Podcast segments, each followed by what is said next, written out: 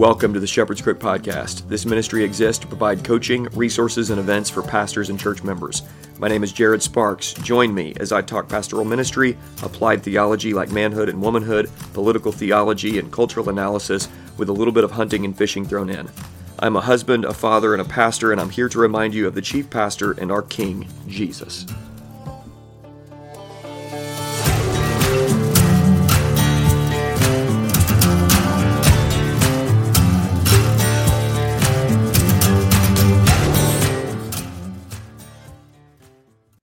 Welcome to the Shepherd's Crook podcast. I hope you guys are having a great day today.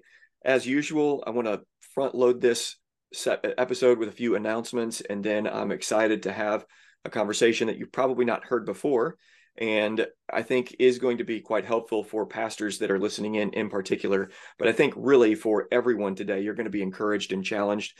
Uh, married couples, this might be one of those episodes that you want to listen to together. But first, want to remind you about the Sons and Slaves podcast that I have with my boys. Ransom and Valor have been doing a phenomenal job co-hosting this show.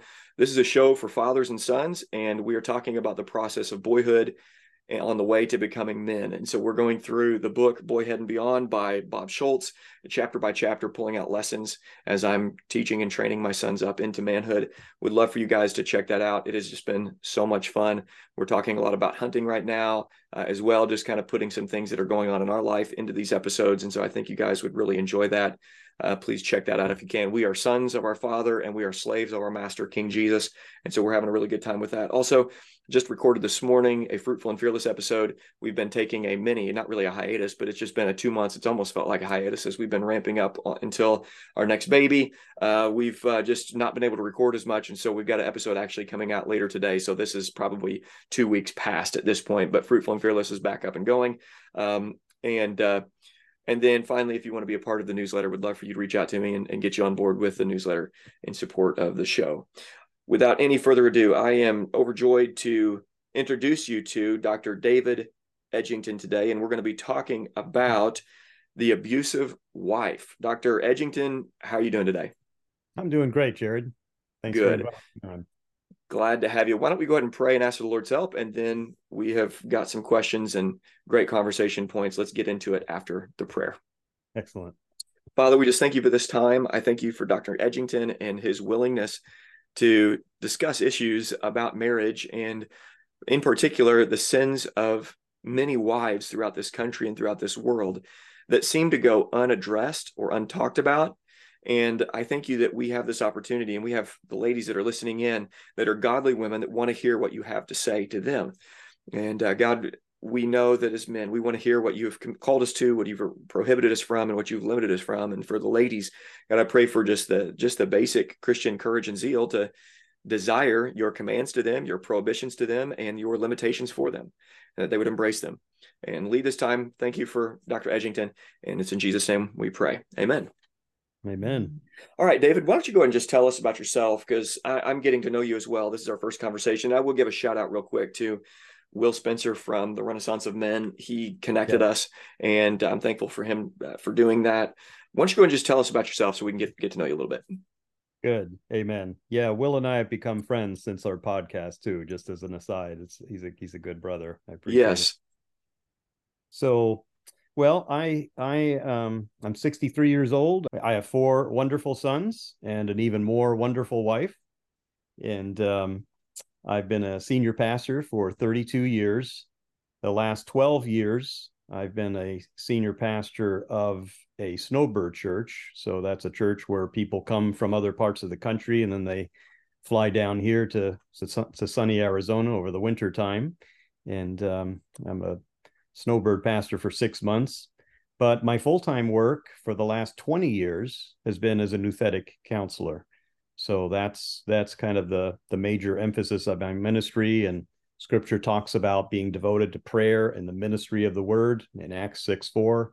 So ministering God's word is serving it, whether you're preaching it publicly to a large group of people or privately ministering it as a shepherd of your flock and, yeah. and just bring God's word to make customized application to to the people. So I, I just look at both of those as crucial aspects to pastoral ministry. Yeah, amen. And really, with biblical counseling. It is a overflow of the sufficiency of Scripture in all of life. We're wanting to say God's Word has clarity here on how we're to approach this thing. So, how, how did you get into biblical counseling then? Is it, it seems like you've been in pastoral ministry longer than you've been in, in the counseling world. So, how did that that yeah. get you into the counseling world, or was that the connection? Well, it's interesting. I went to a one of the best seminaries in the in the nation, probably in the world, and um, it was excellent in every area except for counseling. Okay. Counseling, it was a secular approach. It was psychology, and I was just kind of wandering, figuring, okay, I, I know how to preach. I know exegesis, hermeneutics. I know Greek and Hebrew, and you know I know all of these things, but I don't know what to do to help a person that's struggling in life. And um, and actually, it was the failure of my seminary that led me to pursue learning about biblical counseling and specifically nouthetic counseling. We can talk a little bit that, about that later, the distinction. Mm-hmm. But, um, uh, Jay Adams himself actually invited me into learning more about Wonderful. counseling because I met him at a conference, and um, it was it was actually while I was in seminary. Okay. Because I, I was thinking, man, I, I just don't I don't know what to do. How do I help people? I mean, I'm yeah. learning great stuff about the scriptures and how come I can't use that in counseling people? And and so that just kind of started a process, and it took me took me a while to learn about biblical counseling. Mm-hmm. But but then once I did, and a series of events happened, and it actually became a full time ministry. People started sending their people from their churches to me for counseling, and it just kind of mushroomed from there. But mm. uh, but yeah, I've been doing I've do, doing it full time for 20 years now. And that's uh, wonderful. Now, did you see a couple years ago, and Psychology Today actually picked this up, but there was a, a breakthrough study that really it just tore down the idea that depression and anxiety was connected to serotonin levels and chemical imbalances. Did you see that article that was floating around a couple years ago? I did not see that. Okay, no. it sounds well, familiar. It, it, it really is, is quite profound and you know the, some of the science is catching up here of, of understanding that you know you, the dsm-5 is like a massive there's there's categories for everything. It's just all these issues and, and problems that people have that they throw their problems upon. And, and i understand that there's a complexity to the issues that, that people deal with certainly. But it's just more and more there is a reality of, of the spiritual life and what is happening within our body in connection to repentance or lack thereof and everything that happens within our life. It's, it's so intertwined and interconnected. And what I love about nouthetic counseling is that uh, really apart from the caricature of nouthetic counseling that that people like to throw against you, you know, like, well, do you learn, you know, knee surgery from the Bible? No, well, then how can you learn counseling from the Bible? That kind of, you know, caricature there it really is an overword. We we need to talk about repentance here and and how this is affecting your lack of repentance is affecting your life. So would you make those distinctions because I there are it seems to be darts thrown across the aisle from Christian psychology and nouthetic counseling that's quite unfair, I think.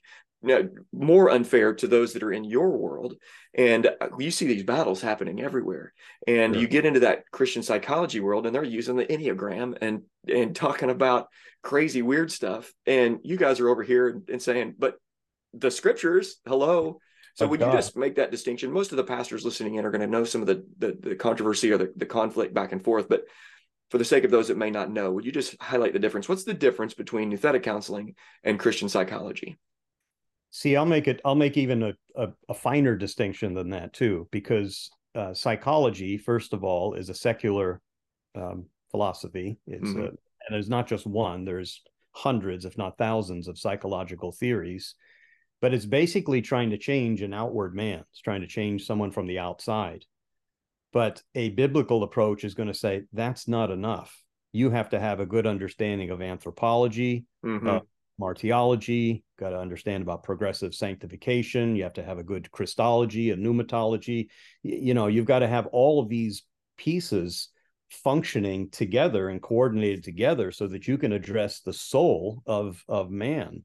The puritans were known as the physicians of the soul and mm-hmm. that's what we should be. We should be i don't know how to set a broken bone. I can't do brain surgery and the bible doesn't tell me how to do that but i i do know what's going on in a person's soul because i know what's going on in my own soul too yeah so, so biblical counseling strives to address that. It says the change needs to happen inside of you. And here's the other part I, as the counselor, I don't change anybody. I've mm-hmm. never a single person in my life. but God has used me as a means of grace to change them through the scriptures, bringing conviction and bringing about repentance. So, faith mm-hmm. repentance is what we're looking for. But many of the so called problems that people have are defined as medical problems. They're really spiritual problems. Yeah. I even counsel people that have what's called mental illness in our society today. That's a whole nother topic we could talk about. But um, you know just the idea of being mentally ill is obviously a metaphorical idea because your mental capacity cannot be ill. Your body mm. can be ill but your thought processes cannot cannot be ill. So you know so we have in the church we have given a lot of ground over to the secular realm. And and it's sad that many pastors just they shop out their flock to turn them over to a psychologist or a or a Christian counselor, and, and instead of you know the pastor is a shepherd, he's the yeah. one that be take, taking care of his sheep. Uh, you know, not just teaching them good things, but helping them and mm-hmm. and healing their wounds and and ministering to their soul. So so here's another distinction. I kind of alluded to it, but even between what's called Christian counseling and biblical counseling, so Christian counseling is someone who professes to be a Christian that counsels, but you really don't know what their basis is, what's their foundation. Right. It could be psychology, it could be the Bible. Most people that I've talked to that go to a Christian counselor, they say, you know, they never prayed with me. Mm-hmm. They never opened the Bible. They didn't do what you did when we started the podcast. We got to pray because why are we praying? We're saying we need God to help us. We're not wise enough and smart enough to do this on our own. Mm-hmm. So, so that's a Christian counselor. A biblical counselor at least is going to say, okay, we're going to use the Bible as our source and as our authority, and it is sufficient. It addresses every problem of living. It doesn't tell you how to, you know, cure the common cold or or heal cancer, or things like that, but it does address any problem in your in your heart. Mm-hmm. That's the confidence that we have to have as believers. It's been interesting in the last five or ten years people have been changing about this. They've been coming more to me in the last few years than they did 20 years ago. 20 mm. years ago, oh, you're one of those crazy, you know, conspiracy guys. And, you know, we, we used to be called the nothing but people, nothing but the Bible. Uh-huh. And, and, you know, and now people are going, well, you know, the world is bankrupt. yeah, right. Trying to teach us, and yeah. we need what does God have to say? And I go, boy, I'm glad you've asked. Let's yeah. look at it together it's it's a bizarre thing because I mean I've been around pastors for a long time now, and it almost becomes a badge of honor, David, when pastors are like, "Yeah, I don't counsel anybody anymore," and yeah. it's the weirdest thing where it, it's like somehow the pastors listening in are supposed to be impressed with that. Like, oh, you can actually work work yourself out of soul care. like, like wait a minute, this is isn't this what God has called us to? I was mocked when I, I you know I started being a pastor when I was 32, and I was I was mocked for doing biblical counseling by my fellow pastors, by most yeah. of them. Like, why would they mock me? I don't get this. I I don't understand this. Oh, you just think the Bible is enough. I'm like, you don't think uh, the Bible is enough? yeah. I'm concerned. And these are conservative pastors. These are yeah. not liberals. These are not guys from mainline denominations. They're they're solid people, good teachers, yeah. good preachers, but they're not shepherds. They're not pastor. What does a pastor mean? It means someone that cares for his flock. So yeah, know, absolutely. yes and amen. I use this phrase a lot to kind of diagnose and help people understand what what are they more familiar with. And I, what I'll say is, the more familiar you are with the world, the more you're going to question God's word. The more familiar you are with the word, the more you're going to question God's world. And yeah. the difficulty when looking at the pastorate for, and I'm not saying that all. I mean, there's a lot of really good pastors, and we we were talking before we were recording, there's a lot of good pastors with bad congregations and a lot of bad congregations with, with bad pastors, unfortunately. But when it comes to this particular area, it seems like th- there's not the triggers that go off in pastors' mind when they even think about people that need soul care. Their first thought, it seems to be, is who can I get to address this because I'm ill equipped. Right. Where it's like what, what should happen is wait a minute, you are the one that is equipped. So how, what do you think? What do you think of the, the factors? Of eternal life. You've got yeah, the word exactly, exactly. So, but what are the factors? Is it because of uh, the, the culture of experts? Is it because of you know such a, you know, I mean, everybody is a, a master of you know one particular thing, or what is it that leads pastors to think I'm so ill-equipped for this? Well, I'd have to say it starts in the seminaries, starts in okay. the training grounds, you know, Bible colleges and seminaries that basically convince pastors that you can't do it. You don't know what to do. There's no way to do it. Now mm-hmm. they'll tell you you can learn Greek and Hebrew and and hermeneutics and homiletics and exit. You know, you could do all of these things, but when it comes to counseling, it's like no, no, you got to go to the experts on that. And mm-hmm. again, I feel back to the Puritans. The Puritans said, "We're the physicians of the soul. We're the ones that can help you." I mean, you read yeah. a Puritan book and you go, they go through one verse, and it's it's a whole book on one verse. And sub point twenty seven. Yeah, exactly. It's like, man, you know, they they drill down so deeply in the scriptures and you come away reading that and say wow this book itself has ministered to my soul imagine yeah. if i was right in front of john owen or jonathan edwards or thomas watson or you know I, I, mean it's it must have been incredible to be under the ministry of these men yeah yeah i get the great joy of doing a lecture for our church in two or three wednesday or monday nights from now on the puritans and so i'm really looking forward to that uh, let's switch gears here and let's talk about a book that you wrote eight years ago that as Will Spencer said, it was almost prophetic, identifying where we are today to the point that almost 80% of marriages, uh, of divorces, anyways, are initiated by women. It's a provocative title. It would have been a provocative title eight years ago, but let's unpack it. Your book is called The Abusive Wife. Right. And I would love for you to explain why you wrote the book and how difficult it was to publish it and what has happened since that point that you wrote the book. Yeah. It was actually a book I did not want to write. You know, I, I just thought, you know, why why write a book like this? But you mean that, it, that there's not bookshelves full at Barnes and Noble on the abusive wife? Well, there's no biblical ones. There's a number of secular books on okay. this. Not a lot, but there are a number of secular books. But even now, Jared, eight years later, there is still not another biblical approach to this issue, which wow which just shocks me. Now, I'll clarify too for those that have not read my book, and I would encourage any of the listeners if this, if anything we talk about does interest you, get a copy of my book. You can get it from my website, but it's basically on Amazon. Um, and I'll tell you why it's on Amazon in a moment. But um, the reason that I wrote the book was basically because there was nothing on the topic. I, I couldn't find anything on this and yet I kept coming across these problems in counseling.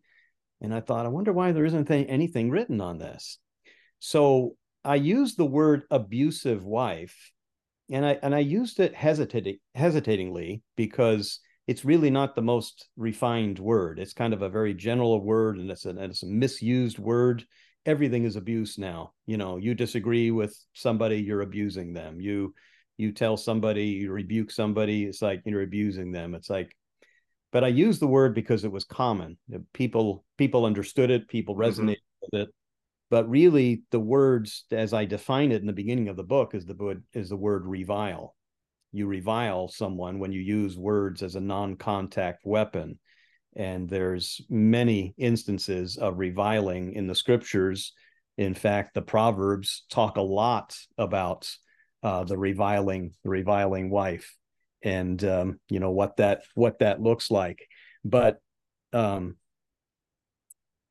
the the reason that i could not i could not get it published by a christian publisher because they said that it was too controversial. Hmm. they said it's really not that big of a problem. These are all off the record comments. Nobody wanted to go on record in saying this. And and some just flat out ignored it. Hmm. And i thought that's strange. I'm seeing so many cases of this. Why why is this controversial? Why is it that we're talking about what the word of god says? Uh, you know that that uh, you know how many how many scriptures in the book of proverbs? I'll just can i just read a few of them? I, yeah absolutely. Go for it. them down. Uh, Proverbs 19:13, a foolish son is ruin to his father, and a wife's quarreling is a continual dripping of rain. So, you know, this is this is talking about, you know, you you need to find some alternative housing because there's no escape from a bitter and contentious wife. Mm-hmm.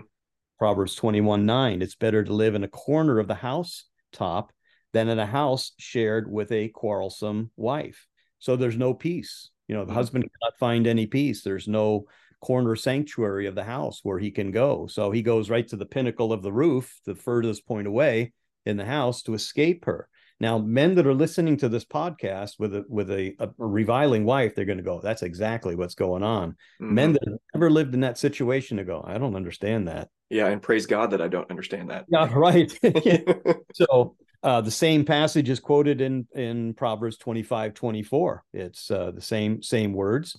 Proverbs 21, 19. It's better to live in a desert land than with a quarrelsome and fretful woman. So now it takes it to another level.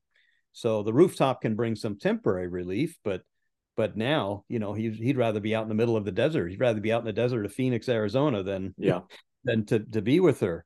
Uh, Proverbs 27, 15, and 16. A continual dripping on a rainy day and a quarrelsome wife are alike to restrain or is to restrain the wind or grasp oil in one's hand. Again, quarrelsome, contentious, uh, the dripping of rain. Um, Proverbs 12, 4, she who brings shame to her husband is like rottenness to his bones. That's the deep soul pain. And I'll just give you one more, Proverbs 14, 1, because this one kind of summarizes okay. the, the reviling wife. The wisest of women builds her house, but folly with her own hands tears it down. Hmm. And this is this is what the husband is going through. This is what the man is enduring in in that marriage to a reviling wife. She's bitter, she's controlling, She's always angry. She's not submissive. She won't follow her husband. She wants to be in charge. She wants to control. Mm-hmm. She she's Genesis 3:16. This is where mm-hmm. the problem started was as the I think the ESV has the best translation on Genesis 3:16 that um, uh, your desire shall be contrary to your husband and he shall rule over you. Mm-hmm. So it's a contrary. She wants to control. She wants to be in charge. She does not want to follow him. She does not want to submit to him. And so this is this is the spring from which everything else flows is that kind of an angry, bitter, entitled heart. Mm-hmm. And, um, you know, I have counseled pastors with wives like that. I've counseled missionaries with pastors uh, with wives like that. And and, and Jared, since I've for some reason about six months ago, seven months ago, I was contacted to to do a podcast on this on okay. this topic, and I've done I think maybe five or six of them since then. Mm-hmm. And you would not believe how many men have contacted me. Wow! Since then, I have. I mean, I'm not exaggerating. Hundreds of men have come out of the woodwork, and here's what they've said. They've said, I listened to your podcast. It describes what's going on in my marriage. And then I got your book, and it was and it was as if you had a video camera in my house and you wow. were you were taping everything that happened in in my home. And then the next thing they said was, I went to my church, my pastor, my biblical, even nouthetic counselor, and they blamed me for the problems. Hmm. I, I mean, it's it's it's frightening. It is so common, it's so pervasive that these are not bad men. These are not angry, aggressive, hostile. You know, they're not the big macho guy that, you know, is beating his chest and everything. These are meek, mild, kind, gentle, sweet men. And they're the ones that can get taken advantage of. Mm. And and I mean, I think there's been maybe one or two situations that I've counseled where the man that came to me said, My pastor or my counselor is helping me. Yeah. The, the rest of them have just utterly failed and they've even turned against the man. So now think of this that the man is already suffering in his home because of what's going on. And then he goes to his pastor, his shepherd, to help him. And now he gets more affliction, more burden, mm-hmm double it's like a double you know condemnation on him. So i mean yeah. these men are suicidal. Mm-hmm. almost every one of them says i've com- i've contemplated suicide. I have even planned it and plotted it out but i didn't do it. Well that that's how desperate this is and yet we can't wake people up enough. We can't get the church's attention enough to say listen to this. Listen to these men. Just believe what they say. You know the hashtag believe all women you know, believe all men. You know, mm-hmm. bad, there's not bad men, and mm-hmm. and it's mm-hmm.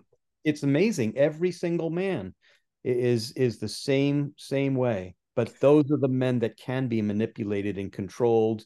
Yeah. And they become very passive. So, you know, there's a lot I can say about this, but I don't want to dominate our time. No, that's you. fine. That's fine. Because I think it is important when we talk about masculine and feminine sins, which I've been talking about for a few years now, talking about masculine sins, it's easy to hear and to think about what do men struggle with from the garden forward and you hear passivity and aggression. So dominance or passivity. And you see those you know you see those archetype type sins in lives of men and you look at men and you think okay those are usually they, they really do reveal themselves in the life of, of the struggles of men. In the same way even talking about this episode focusing on sins of women we focus on sins of men and that's a majority of my focus has been challenging men to step in up into the commands but god's commands to men identify sin propensities. His prohibition to men, prohibitions to men, identify sin propensities for men. The commands that God gives to women reveal sin propensities of women, and those prohibitions they reveal sin propensities of the women. And the Proverbs commands and prohibitions that's like, beware, ladies, there, there's going to be a temptation here. And I, I, think you're exactly right. It does go all the way back to the garden. That these are these are woven into the the, the struggles of of being a woman is going to be they're going to be common from woman to woman. And it's going to be this Genesis 316 thing that's just there from the beginning. And I got a question about Genesis 3:16 real quick because um, as you know there's there is controversy about the interpretation interpretation or even the the translation of that word and I think you're right I think ESV does get it uh, correctly with the word contrary as you look at uh, uh, Genesis chapter 4 talking about sin's desires to rule over you with Cain. Like, Are you familiar with the paper that came out in this yeah, exact same thing. Those two words come together. Yeah, exactly. Uh, but there has been controversy because it wasn't until the 70s, I think, that there was an article that came out and arguing for that interpretation of Genesis 3:16. I think it was a lady that wrote a, a, paper in the 70s or something like that. It was a it was a theological paper submitted to some journal somewhere or something like that. But there has been controversy around that. Um, have you worked through that before? And because i think anecdotally it's, it's clear to see that i think that is the best interpretation of it. But there is there is controversy around that. Would you speak to that controversy? I'm just assuming that you you know some of that and why you believe that is the best translation. Yeah. Well i i think that one of one of the issues is is that if this, there's a, a number of controversies. I'm not sure which one you're referring to but some people look at it that well male headship is a consequence of the fall yeah. And, and and you go, no, we go back to Genesis chapter two and yeah, before amen. the fall, and you see it very clearly it taught there.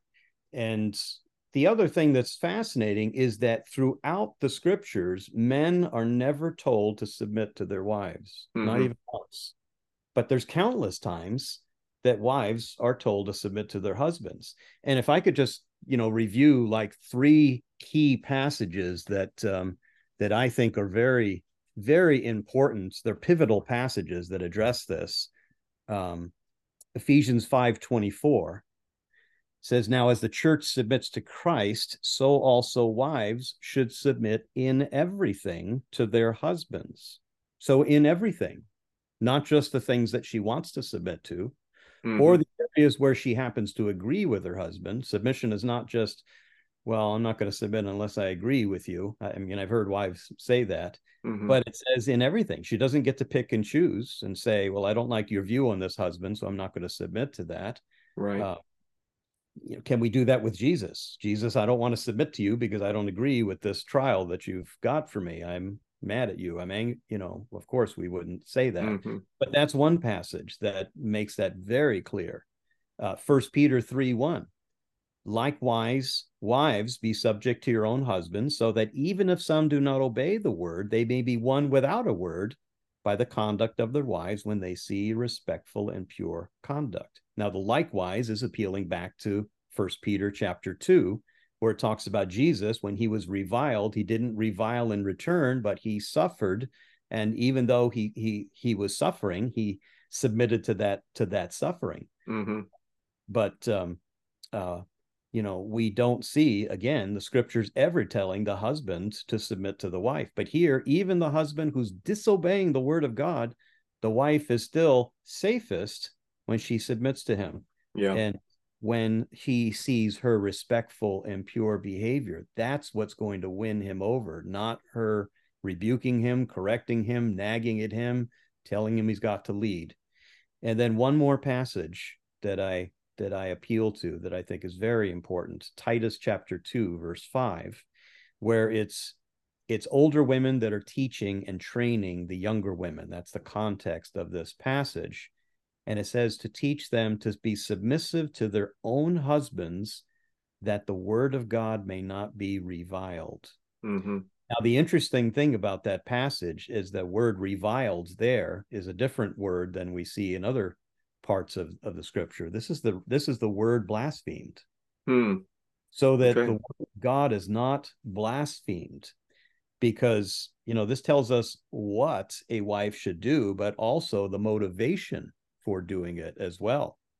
And if she does not submit to her husband, it's saying that she's blaspheming the word of God. Wow. Now, this is the same word that's used where Jesus was accused of being blasphemous. He's blaspheming. He's forgiving sins. He's blaspheming. He's he claims to be the son of God. He's blast. You know, this is the same word that's used in both of those instances. And so, for the unsubmissive wife, she's putting herself above the word of God. It's not just mm-hmm. she's not submitting to her husband; she's not submitting to God. Yeah. And, and so this is this is crucial. This is this is very significant. There's a structure and order that god designed not culture not society but what god designed. Well, now go ahead. I, I was just going to say my you know my my study on this lately trying to figure out why is this happening? Why are we permitting wives to revile their husbands and then blaming the husbands when they do the reviling. And you know, Jared, I, I might be wrong on this, but the but what I see is critical theory hmm. in, in the church. Okay. And yet I see people saying, oh, no, we don't believe in critical theory. In fact, I've had nouthetic counselors tell me, oh, I, I don't believe in critical theory. And I go, well, you do here. Hmm. Because what's critical theory all about? It's there's always an oppressor and there's always an oppressed. Yeah. About racial issues, okay, white people are always oppressing black people. Doesn't matter. They're that's by their nature. And I see the same thing with this issue that men are wrong and wives are pure and they're yeah. and they're right. Now, you and I yeah. know plenty of wonderful wives. My wife is wonderful. I'm sure your wife is. My mother is wonderful. My mom's 96 years old and she's still wonderful and sweet. So I'm not condemning women as a as a people group but I'm saying that these women that are reviling wives, you know, I think it's fitting into that philosophy of critical theory that's mm. that's looking for that problem. And here's one of the reasons why. If you ask a husband and wife about their problems, and you see the the wife that is, let's just say she's really furious and she's really angry about something the average counselor is going to talk to her and say, Wow, what did your husband do to get you so angry? Mm-hmm. Now, if the shoe is reversed, now if the husband is angry and he's, you know, just really upset about something, what's the counselor going to do? They're going to say, Husband, what are you so angry about? Right, exactly. You see the double standard? And and yeah. to me, it's it's like, boy, it's always the guy. Mm-hmm. look at our society, you look at our culture. The men are always the bumbling fools, they're always the idiots. You see the TV shows, you see the movies. The women are always the heroes. They're always the or the the sheroes. You know, they're the the you know the ones that are coming to rescue the poor hapless man. I mean, we see it in our culture. We see it in the world. You know, the world is our society in rebellion against God. So this has crept into the church. This yeah. is the only explanation that really makes sense to me. It's like it's crept in and we don't even realize it. Well, and we I think what woke, we may not be woke churches in mm-hmm. other areas, but in this area, this this is a result of being woke. It's saying, you know, the man is always to blame. He's always he's responsible for every sin that his wife ever commits. In fact, he has to repent for his wife's sin. And it's like this is madness. Yeah. and, madness. And I think another aspect of this is that men and pastors are terrified of women to address the sins of women. They're completely terrified. And I think it could be that exactly what you're saying, critical theory. It could be the pervasiveness of feminism, where it even feels wrong to address the sins of women. But when we don't address the sins of women, not only are we being unfaithful to God's word, but pastors listening in, you're actually robbing the women of your church and the marriages of your church from being healthy marriages and the women from being healthy women. And what I've witnessed at our church, as we've addressed feminine sins and worked through some of the things that you're talking about over the last several years, it, women want to hear what God has to say. They're like, "Thank you that. for telling us." It's not that they're saying, "Oh my goodness, I can't believe you're telling us what we're doing wrong," but it's like we've known that something's not right, and these right. women have responded as we've addressed these sins of women in marriage, and as we've addressed the sins of men. This isn't now we're gonna you know decades addressing the, the sins of men now we're going to turn our attention to the women and never address the sins of men no. but as you do this with the measure that that god addresses the sins of men and women um, just to use our church as an example the ladies in our church are like give me more i mean please call us yeah. out and see, there's see, fruit. With a, with a woman that's pursuing god that's what she's going to do with a woman mm-hmm. that's serious and here's another here's another issue: a woman that truly is regenerate. She is yeah. born again. Amen. I've seen that over and over again, where the woman says, "You know, you're you're rebuking my my husband. What about me?" And and I go, "Gosh, you know, even me. I've written the book, The Abusive Wife, but I'm still soft on women too. I'm not harsh and just beating them up or anything. But I've heard, you know, I was just counseling a couple the other day, and the wife said, you know, you've been addressing my husband's sins, which needs to be addressed, but you haven't talked to me enough about you know my bitterness and my resentment and this and that. And i go wow i didn't i thought i did but obviously i wasn't. Yeah. But that's what i find in the godly woman that she says help me help me grow in the lord too. But the reviling wife now this is this is a whole nother category. She gets offended. She accuses you of being a toxic male and she she gets up and storms and walks out of my office when i'm even so gentle in trying to address her own sin. Hmm. that's what happened. Yeah. and right. that and that's what the pastor and counselor is afraid of. It's like i don't want somebody to walk out of my church or my office. So i'll just i'll, I'll just tiptoe around the guy. He's probably not going to get that mad. But boy you you step on that kind of woman's toes. Yeah. Game over. And yeah well that's why there's churches all across the country that are being guided by three or four women in the church that the pastor knows I can't I've got to walk around that woman and who ends up guiding the whole church is those three or four women. He's submitting to her. Yeah. Yep. Don't mess with that woman. And I go, that is sin. See, and the other thing too I found is that more of the feminists that I have learned that I have met are men, not the women. Hmm. Men that are tell you what the, the the the male feminist is there anything grosser than that? That's what's so ironic. And and likewise, more of the women say, you know, I've had women that have read my book that are not reviling wives. They say, "Wow, this is a great book. I know a lot of women like this." Mm-hmm. Yeah. But the man, the man that doesn't that doesn't have a reviling wife, he reads my book and he says, "I can't relate to this." And I go, "What's going on here? How come the yeah. wife can get it and the man can't?" Mm-hmm. They're, they're not thinking in that category. They they don't even want to consider that it's possible for a woman to be that angry and rageful and bitter and nasty and cruel. I want to mm-hmm. talk about something else, Jared, that's very important okay. that your listeners need to know about too. It's what's called parental alienation. I don't know if you're familiar with that term or not, Mm-mm. but parental, parental alienation is when it's usually the wife. The wife turns the children against the father. Mm. He's a bad man. He's an oh, evil man. Don't talk to him. Don't follow him. Don't listen to him. Don't follow, don't submit to anything he says. And she tears that relationship down with the children, whether the boys or girls, it doesn't matter. She isolates those children from the, the father. And often he loses his kids. So mm. not only lose his wife, he loses his marriage, but he yeah. loses his role as a father. And and this is the manipulative scheme that these reviling wives, again, we're not talking about every wife, but reviling wives, this is where it goes. They go to destroy the man. Mm-hmm. Talked to a man yesterday, and he said, My wife is deliberately injuring herself one, she, he said she punched herself in the eye and she called the police on him. Hmm, and, golly. And, and another one, a friend of mine, that his wife threatened. She said, "If you don't, if you don't back off, I'm going to go out in the driveway and scrape up my legs on the on the rocks and the gravel in the driveway and I'll call the police and we'll see who they believe. Hmm. See, it's it's hard to fathom a woman yeah. like that, isn't it? But they're out there, a lot of them out there, and they're in our churches. Don't hmm. think they're not in our churches. They're in good, solid Bible teaching churches because they'll love the pastor, they'll love his preaching. He'll even preach on male headship and women submitting and say, "Oh, I love that. I love that." And then they come in my in my office in counseling, and I hold them accountable to that. And they say, "Wait a minute, that's not me. That's those other women." Mm-hmm.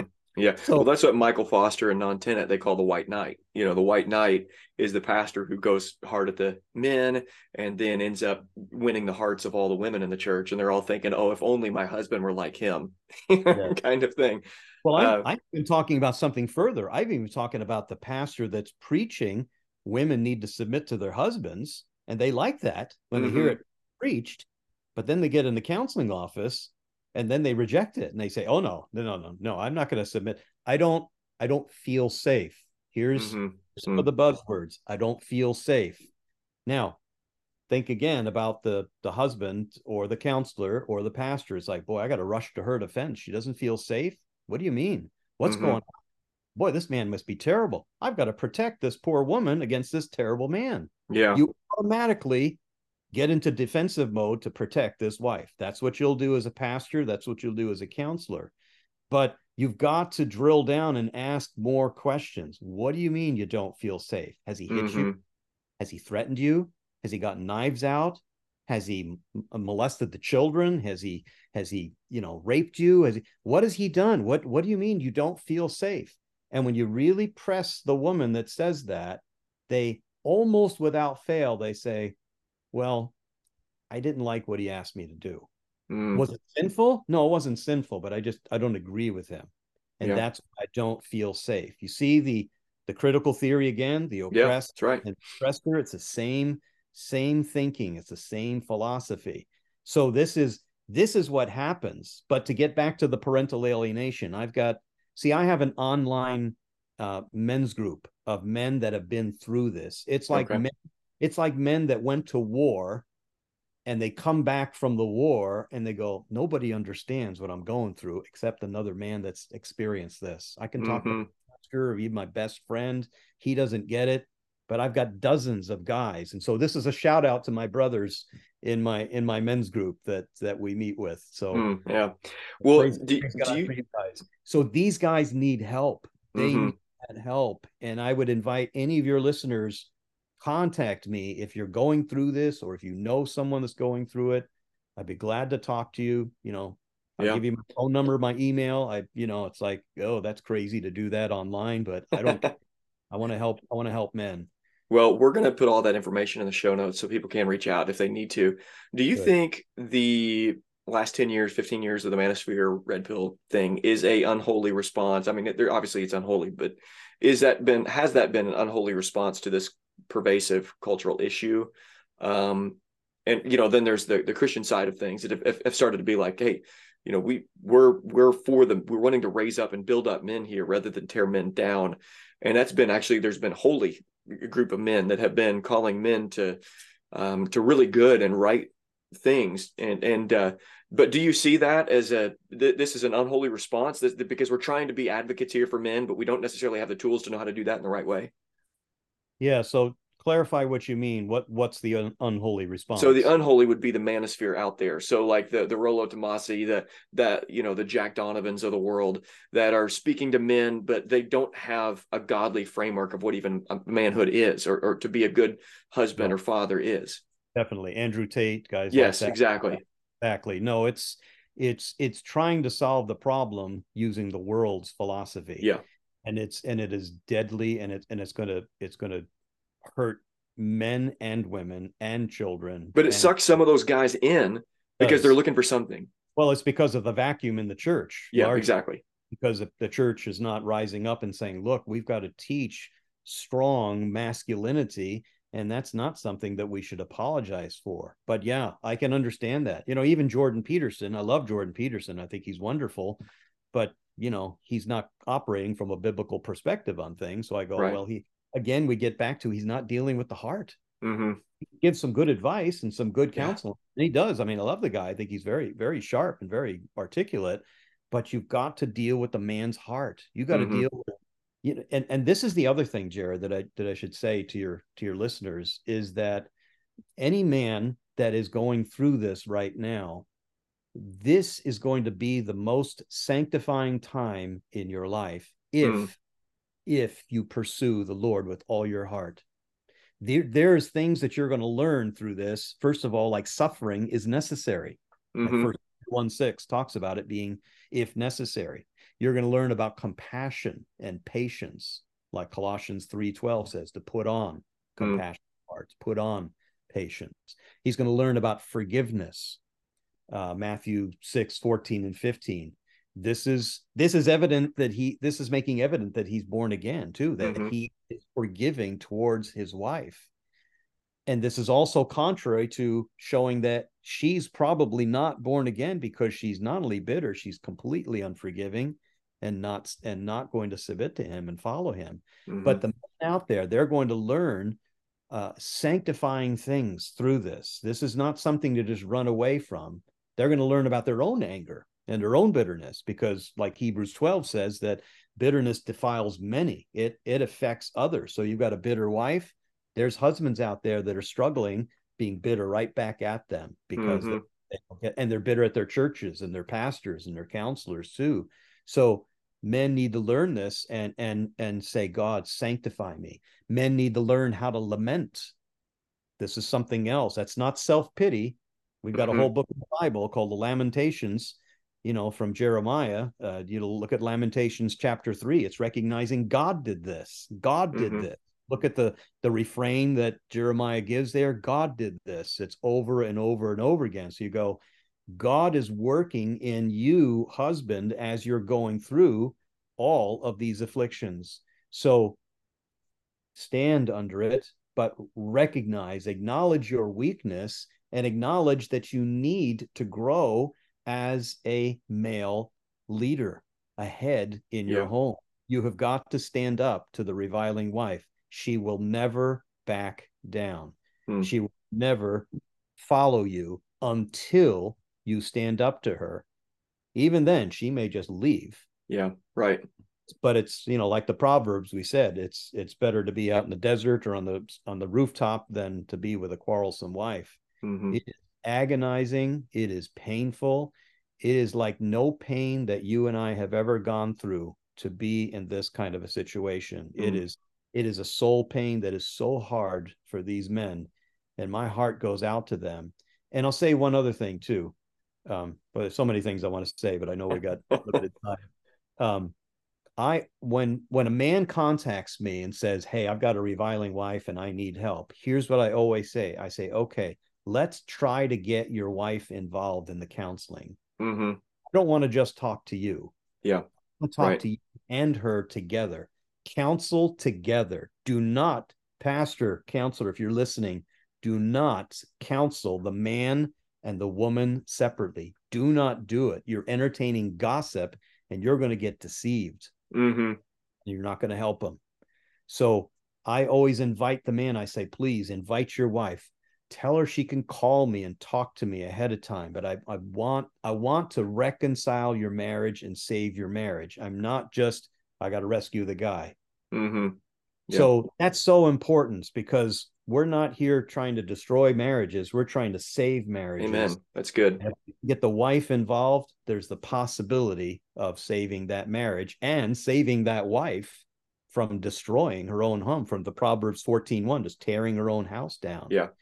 But if the wife will not listen, or, or if she won't even come to me for counseling, I'll still talk to the man.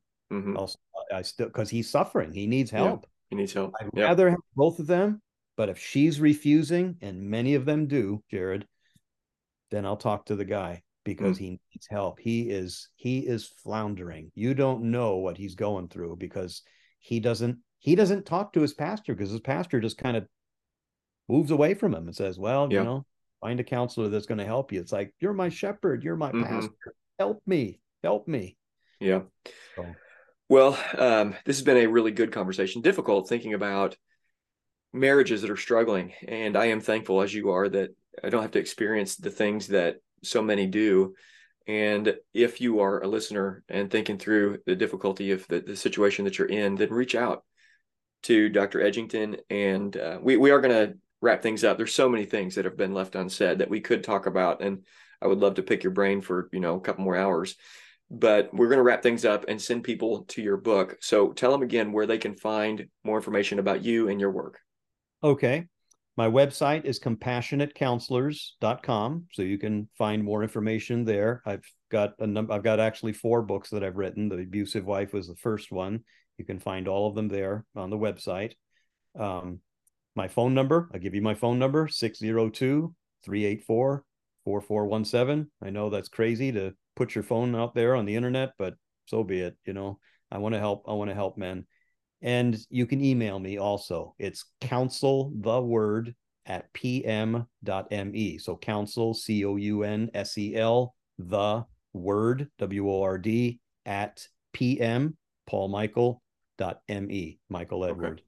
And I'd be glad to help you. I will, I will respond to your email, to your phone call. I'll get back with you. Just remember, it's going to take me a little time sometimes because I got a lot of other guys that need that help but okay. I'd be glad I'd be glad to help men and again women too. I've had a number of women that have contacted me and said, "I'm a reviling wife. I recognize myself in the podcast." And I go, "Wow, praise God hmm. for His conviction from the Holy Spirit that He opens her eyes." She needs to humble herself under God's word, and I'll I'll help her. I'll walk yeah. through it with her. So Okay. Well, God's glory gets the last word here. I ask everybody the same question at the end.